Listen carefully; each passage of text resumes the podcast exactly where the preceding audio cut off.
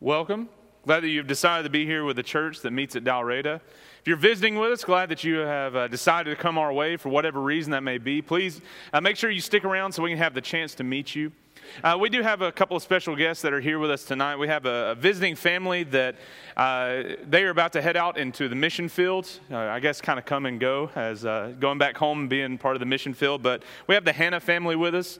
Tavaro and his wife Shamika, along with uh, their three children, Genesis, Providence, and Legacy. They're visiting with us for a little bit. We had a chance to meet with them, talk in the missions committee right before uh, our services, and to learn about the great work that they're going to be doing in the Bahamas. And I would encourage you after service to meet them. Uh, they're sitting over here in this section. Uh, he'll also be leading our closing prayer, so you have a chance to talk to him there.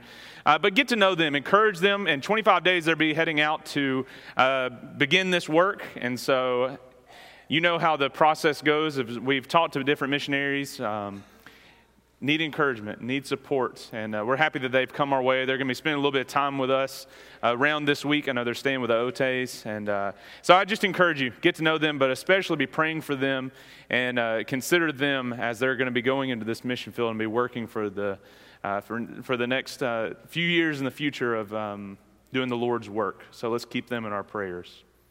Before we study tonight, let's pray.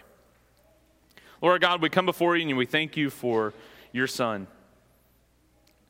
We thank you for the word that you have given to us that was lived out and shown that we may follow it. Be with us tonight as we study your word. Help us to write it on our hearts and share it with others. We thank you for the Hannah family and please protect them as they continue to do your will. Be with all of us as we do the same thing. We thank you for Jesus and we pray all this to you in his name. Amen. What I want to talk about tonight uh, has kind of been a, bit of an encouragement from some different areas. Uh, so, as you know, our elders have encouraged us to do more, to be more. A few months back, I got a text message from Dean, and I know it sparked from the other elders and said, What do you, what do you see happening in 2018? So I started thinking about my personal life. I started thinking about the situations I'm in, things I'm going through, and, and started thinking about the church here, our different ministries, stuff that we have going on, and started thinking about what would 2018 look like. You know, as we start making plans, we start thinking about that, and we've, we've had some great lessons to challenge us on to set our priorities and decide what we need to be doing. Our opportunities that we've had on Wednesday nights uh, to study about evangelism, uh, and to the opportunities that we have to go into our community, and so forth and so forth. But something that I realized as I started considering what can happen in 2018 is the power of family. I know in a couple of weeks we have Fortifying the Family coming up, and it's one of those things that we always look forward to and always enjoy with guest speakers coming through and uh, speaking on those things. But just for a little bit of time tonight, I have some thoughts that I want to share with you. I guess some personal reflections about family, and maybe for me, some things that I've noticed and things that I would like to share, or at least things that we can work on together. Now, if you'll remember back in the past, I, have been here I guess this is, this is my seventh year, six, seven, somewhere. I lost count. I've enjoyed it so much. But I've been here for a number of years. And I know from one of the first times that I was here, I, I shared with you about my family. Many of you know the story, and I won't rehash all the details. I've talked to many of you in private, and I've talked to uh, many of you in public about situations with family. Uh, as we look across the room, we know that we have broken families. We know that we have broken homes. We know that we have great homes. We, have, we know that we have working homes. Uh, but I look at my family where I came from originally, and I, I look at a broken home. I've seen divorce, I've seen drug addictions, and I've seen death because of it. Um, because of that, I've seen a single mom do the very best that she possibly can to train two young boys to make the best decisions for themselves. I've seen her work and to encourage and lift up. I've seen her in pain and I've seen a, a lot of struggles there. Now I go back and I reflect on my family and I reflect on where I've come from. And, and I guess we can all relate in some sense when we, we think about what we want our families to look like. All right, across this room, we have a lot of married couples.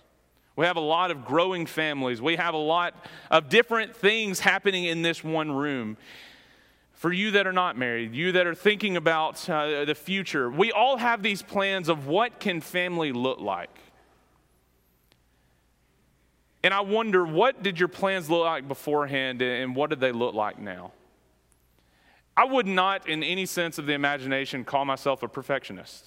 I don't think that I have OCD. I do have random habits and I have things that make me really strange, little nuances in my life that uh, set me to the side. I'm not a perfectionist, but I do strive for that a lot. Um, and probably to a fault many times. Before I got married, I had this vision in my mind what the perfect husband was going to be because I saw what the lousiest one could possibly be. And I set these goals and I thought, here's what I want to be. And very quickly, and a lot of you can relate to this, you realize that mistakes and challenges happen to everyone. And very quickly, the dream of being the perfect husband, being the perfect spouse, being the perfect parent, being the perfect child, whatever that may be, where you want to implant perfection, whatever your process is in life, you realize that mistakes and challenges will find their way in there and you start to fall short. But then you start thinking, well, what am I going to do from this point? Am I just going to give up and say, all right, you know what? I, I'm never going to be better than what I lived with growing up. That's just who I am. I guess I learned from that. Or maybe we go on and we, we decide that we're going to be somebody completely different and it, it doesn't even look like us, it doesn't really relate to us. I look at family and I guess that, you know, I've got a lot of different bags, a lot of different perspectives that have played into where I am today. Going into marriage, like I said, I was thinking, all right, what can I be? What can I do? What, what can I do better than what I experienced? And then we had children. Oh, and there was a whole nother layer that came in. I've seen what a dad looks like that wasn't at home, that made bad decisions, that tore family apart. I don't want to be that way. So, how can I be better? How can I be more perfected than what I was offered in my life? And once again, you know what I found challenges and struggles the reason why I present these thoughts to you and to start thinking about yourself in relation. I want to be a little transparent as we, we think about our lives and what we seek to be with our relationships with one another. And I think it pairs nicely, of course, and God designed it this way, of how we see ourselves in relation to God. We look at our family and we look at uh, the, the husband and wife, the children and parents. We look at how they work together, and God says, I know I've shown you the perfect pattern. I have been the husband. You have been my wife. I have been the father, you have been the children, and you see to what great lengths you can go to. You've seen what great lengths I will go to to make sure that everything works together. But as we go through the biblical history, we realize that there has even been broken families with our relationship with God. Nothing on God's part. He has gone above and beyond to be perfect, sending the perfect to be an example to us, but we realize our imperfections, our challenges, our hurdles, whatever it is, it complicates our relationship with God. If we know it complicates our relationship with God, what do you think will happen between our relationships with one another? This is not to set our sights lower and to think, well, I'm just going to I'm just doing whatever. I'm going to just meet the very lowest common denominator, the, the lowest standard, and I'm just going to roll with it. Imagine if we treated our relationship with God like we treated our family or vice versa, what would that look like? Do you put the same amount of effort in your relationship to God that you put into being the, the child to your parents, to being the husband to your wife, the wife being to her husband? What does that look like? And, and how does that pair over with our relationship to God? We're going to go on a journey of a few expectations that I believe have been set into Scripture that maybe will set a challenge for us and what we can do better and what we can decide for our family units, for ourselves, not just for 2018 because we know the year is going to come to an end eventually, but for the rest of our lives, what can we decide pre marriage in the midst of a marriage, in the midst of training children, in the midst of broken homes, in the midst of whatever you're presented with. I don't know necessarily, but how can we take biblical examples and live them out? The first thing that I want to look at is in the book of Ephesians. Go to Ephesians chapter 5, and I want to focus on verse 21. Ephesians chapter 5, starting in 21, Paul says this submitting to one another out of reverence for Christ.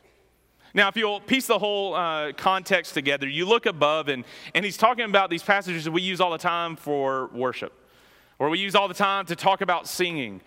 making melody in our hearts to the Lord, singing songs, hymns, and spiritual songs, building all these things together and lifting them up to God. And then he goes on from there and he says, you know, don't be drunk with wine, uh, but, you know, be filled with the Spirit and then submit to one another out of reverence for Christ. Now, the latter half of the context of this whole passage is he's going to take three different relationships that we're familiar with husband and wives, parents and children, and uh, masters and slaves. He, he puts this heading, he says, Submit to one another out of reverence for Christ. And then he gives you three things that you can relate to. Here's three relationships that you can combine to think about how you're going to submit to one another. So let's stop and think about this just for a moment without reading further because you, you know the passages. I'm sure we'll be in them in just a couple of weeks. When we think about submission, maybe we go ahead and start pairing the very next thing is wives being subjection to your husbands. Now, whatever your perspective is on the word submit, it may be intimidating, it may be easy, may be whatever it is, but you think about submission, we go right to the wife to the husband. And we know that's because the church submits to Christ, Christ submits to the Father, and so forth. You can look at 1 Corinthians chapter 11. But I want to think about that, that word submit as he relates to it in verse 21 submitting to one another out of reverence for Christ. All right, so when you think about submission, what's the best illustration you can put in your head if you'll put the family unit to the side? What's the best illustration? What's the best visual that comes to your mind when you think about submission? See, I, I think about wrestling. Okay, I think about uh, grappling, and you get somebody and you submit them. You get them in a, situation where they can't move. That, technically, that is submission. Where you pin someone down where they have nowhere else to go, is that the, the kind of submission that God wants us to have in our relationships to one another, where we just, we're just put under pressure and we stop moving? What other visions can we come up with in our society right now? What illustrations come to your mind when you think about submission outside of our relationship to God and to one another? What does that look like in your head? You know, when you think about submission, is it a willful decision? Voluntary? Something that you do out of joy, out of commitment? We think about submission, we say, okay, we're supposed to submit to God. So we're going to be, you know, his servants. We're going to submit to the Father. We're going to bow down before him. We're going to exalt him. We're going to lift him up. We're going to say, let thy will be done. And we do that, but do we really mean it? So let's take what that submission may look like between us and God and let's put it over in our relationships to one another. Let's say that our idea of submission to God was, you know what, God, let your will be done unless it interferes with mine. God, let your will be done, but I'm not buying in all the way. God, let your will be done, but can I really trust you? What if we, we brought that over into our families and we think about our relationships to husbands and wives and children and parents and even slaves and masters and the, the workforce in our career? What if we treated submission that same way? I'll submit to you, but I won't like it. I'm going to submit to you, but I'm not all in. I'm going to listen to you. I'm going to, I'm going to do what you say, but I don't really believe it. And you understand there's a balance there that takes two people working together to understand true submission. You don't want to submit to something that's not worthy being submitted to. We willfully submit to God because He is perfection. He is love. He is everything that we want and everything that we need. And we can bow down and we say, God, I'll do whatever you tell me to do. But do you find times in your life where you don't actually do everything that God wants you to do? Do you find times in your life where you choose sin over God when you had made the, the, the statement, God, I give all to you? Pierce my ear. I bow down before you. You are my Lord and my Master. You are my Savior, and I will do everything you tell me. But then we look at examples in our lives and we realize, I did not do that. What happened? And it goes into every relationship that we face.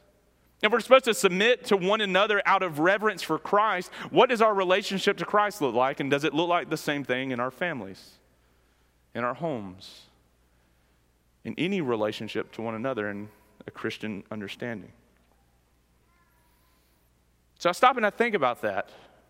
And I want to go a bit further and I want to think, okay, well, what does this really look like if you get a good working family together? Let's go to 1 Timothy. 1 Timothy chapter 3. We have two people, or two sets of people that we're going to look to as examples overseers and deacons. Now, anyone that has decided to fill this role, one that aspires to whatever these offices may be, you took the charge. You took the, the challenge. You, you took uh, all of these things. You said, I want to be them in every part of my life. And we can read through all of it, but you know which passages I'm going to look at for us to consider tonight. In 1 Peter, I mean, excuse me, 1 Timothy chapter 3, looking at verse 4, he must manage his own household well with all dignity, keeping his children submissive. For if someone does not know how to manage his own household, how will he care for the Lord's church? Now let's stop and think here. We have an amazing group of elders that we willfully submit to. We have a great group of men that have made some great ideas and visions for what this church can be, and they're on the forefront of it, leading it, pushing, driving, pulling, whatever it may take for us to grow together. And what's great about that is something that I think helps us understand how this all works together is that we see these men fulfilling what the Bible says. Because some of us may look at this, and if you would have asked me as a 16 year old, what do you think about this managing his own household? And almost where it looks like this, this great goal where everything's just going to work together perfectly. And I would think there's no possible way. Ask me as a 16 year old, ask me as a 14 year old after his dad just passed away from a drug addiction. Do you think that there's a perfect family? Or do you think there's even properly working families? I don't know if I could have answered you. I don't know if I could have, in full faith, said, it's possible to have a solid working family. But do you know what changed my mind? It wasn't the brokenness, it wasn't the, the hurdles, it wasn't all the, the negative, negativity in my life. It was the church that changed my perspective. You know, when I walk in these doors, and this is not the same church I grew up with, it is essentially this, the Lord's church, but my congregation back at home in Birmingham is the same congregation that I look at today. You know, wherever you come from in your perspective of life, where you, wherever you come from in your family unit and extend it as far as you will, you come into the church. And what we should find and what we do find, people working together, people working in their homes to fulfill what the Lord has challenged us with. You see, because we understand that God has told us to, to, submit to Him, and then we understand there's a submission back and forth within our families, and then we start seeing people actually try and do it. I don't know if you've seen a family that just gives up. I don't know if you've been around somebody that they just don't want to fight, they don't want to work anymore. It can be discouraging. But something that can trumpet and that can go way above and beyond is to see people that actually love each other and actually want to make it right. Before I got married, you know how many conversations I had with many of you in your homes, in the hallways, leaning on the back of a, a truck outside late at night, just talking about what family can be? Do you understand what that did for me? Do you understand the conversations that I've had with one another about parenting and the transparency of working together to, to love and to train people up to serve the Lord? You understand what it's done for me to, to help me understand the imperfections are there, but we strive to be better? We strive to look like God in everything that we do. And, and it begins looking at examples like this, but then you go on and even deacons are going to follow suit. You look in uh, 1 Timothy chapter 3. Verse 11, their wives likewise must be dignified, not slanderers, but sober minded, faithful in all things. Let deacons each be the husband of one wife, managing their children and their own households well. For those who serve well as deacons gain a good standing for themselves. So we look at these men that we follow and we, we know that they're setting great examples, but Ask anyone that's in a leading position, and if they're honest, and if they have a solid faith in God, they'll let you know we make mistakes. But you don't have to let your mistakes define you. You look at them and you either use them to, to weigh you down, to realize the to realize what you can't do, or you take them and you realize what more you can do. That needs to be our view. Because it's not just the leaders that we get to say, well, that's just the elders, that's just the deacons, they're supposed to do that. Have you seen anything in Scripture that, that God tells us you're an exception to what I've put anywhere else in my law? God's been serious from the beginning for us to love one another and to submit to one another out of reverence for Christ, in whatever relationship that may be. Tonight we read from Matthew chapter 13. And it's kind of an odd passage, especially as you think about what we've been speaking of right now.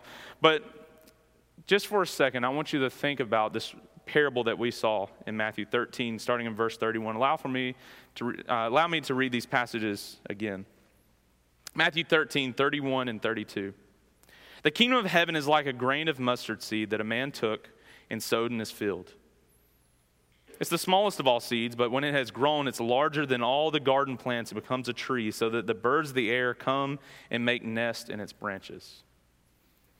All right, so if we're going to be good Bible students, we're going to look at this and we think, okay, first, Jesus, what are you talking about? Well, he's talking about the kingdom of heaven. What's the kingdom of heaven? Well, it's everyone that is under the submission of God this kingdom, this monarchy, God being the, the ruler, Jesus being the king, all this working together that we buy into, that we say we're going to be in submission to you, we're going to be a part of your kingdom. We want to obey your will, we want to do your laws, we want to do what you tell us to do.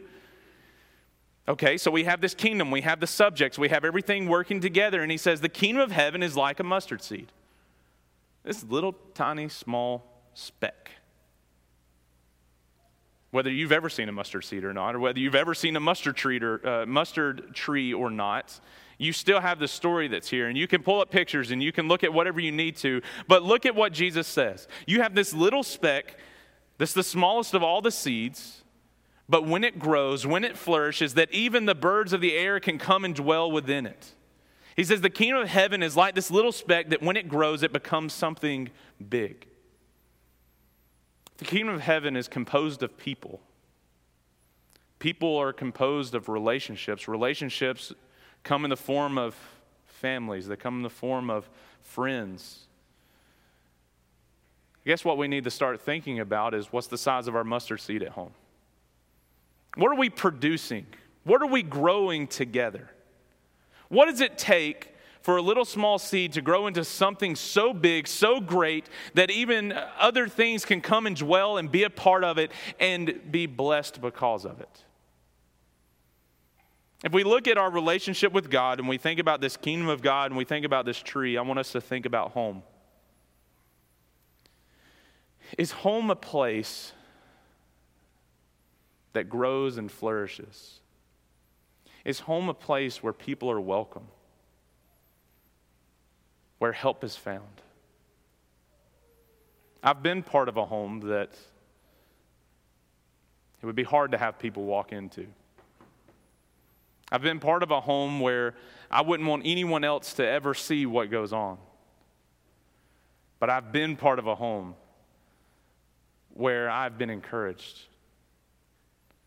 where I've been lifted up. I've walked into people's families that have trained me, that have helped me, that have turned me around, that have even brought me out of the pits of hell.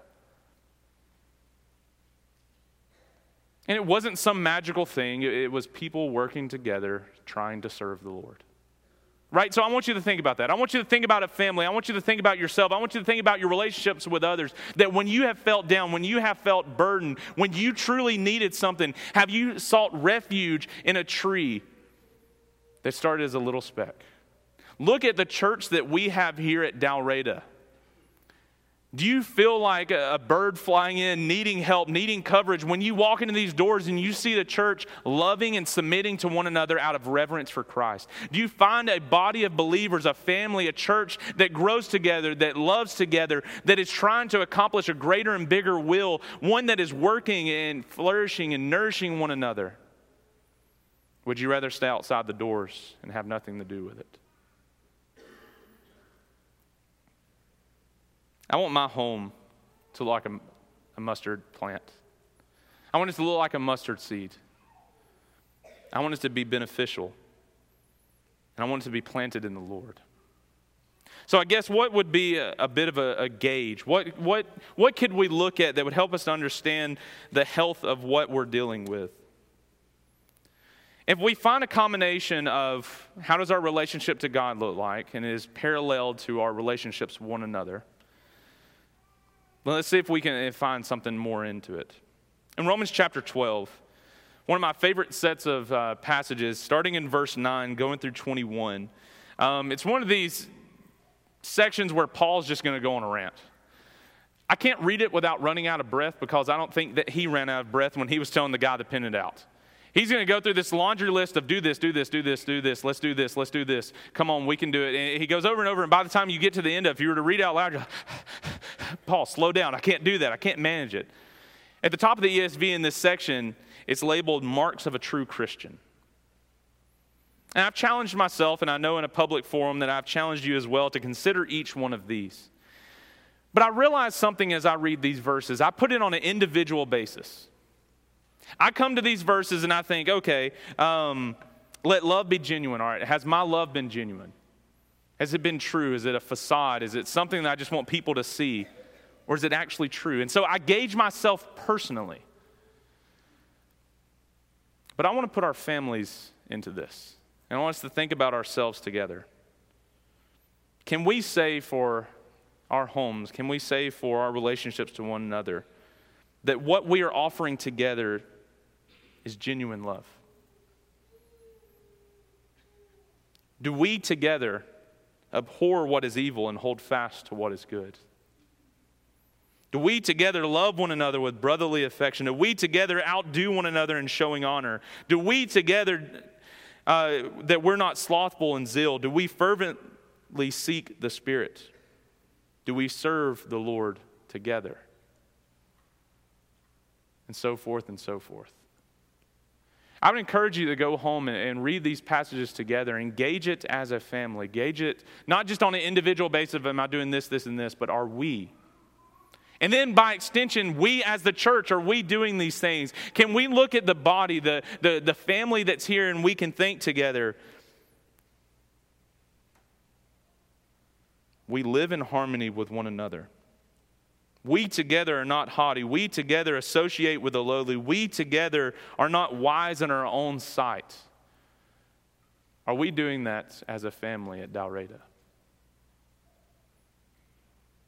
You see, there's a lot of challenges in Scripture that relate directly to our families. I can't tell you how many times I've looked at these and I thought, I'm going to do it perfectly. I'm just going to I'm going to blow it away. I'm going to get there and I'm going to show all those other people. I'm going to show my family what a real family looks like. And then we fall. We slip up. But I hope that we never give up. I hope that we think although that we may face challenges, we can still grow. Although we may have imperfections, that we can strive on for something more. If God knows that we're going to make mistakes, if God knows that we haven't been the most faithful of spouses, we haven't been the most obedient children, we need to show grace and mercy to one another and work together the same way that God expects it out of us. And so I just wanted to think about this just a little bit tonight. I just wanted us to think about what we have and what are we doing together? How can we be more? How can we do more? What can we do more this year as a church? I like Bill Johnson as he was speaking to us. He said, How does the battle go? How's it been going in every part of your life? I just want us to think about our families because I realize that families are challenging. They're not always perfect, but they are always growing. They're always continually working, striving closer to God. So, what do you need? What can we do? What are you offering? What can we do together? How can we build one another up? If you look at home tonight, you look individually and you realize that you've made mistakes, you start personally to make them right. Then you start being the best that you can be to everyone you come in contact with always putting God first and submitting to one another out of reverence for Christ.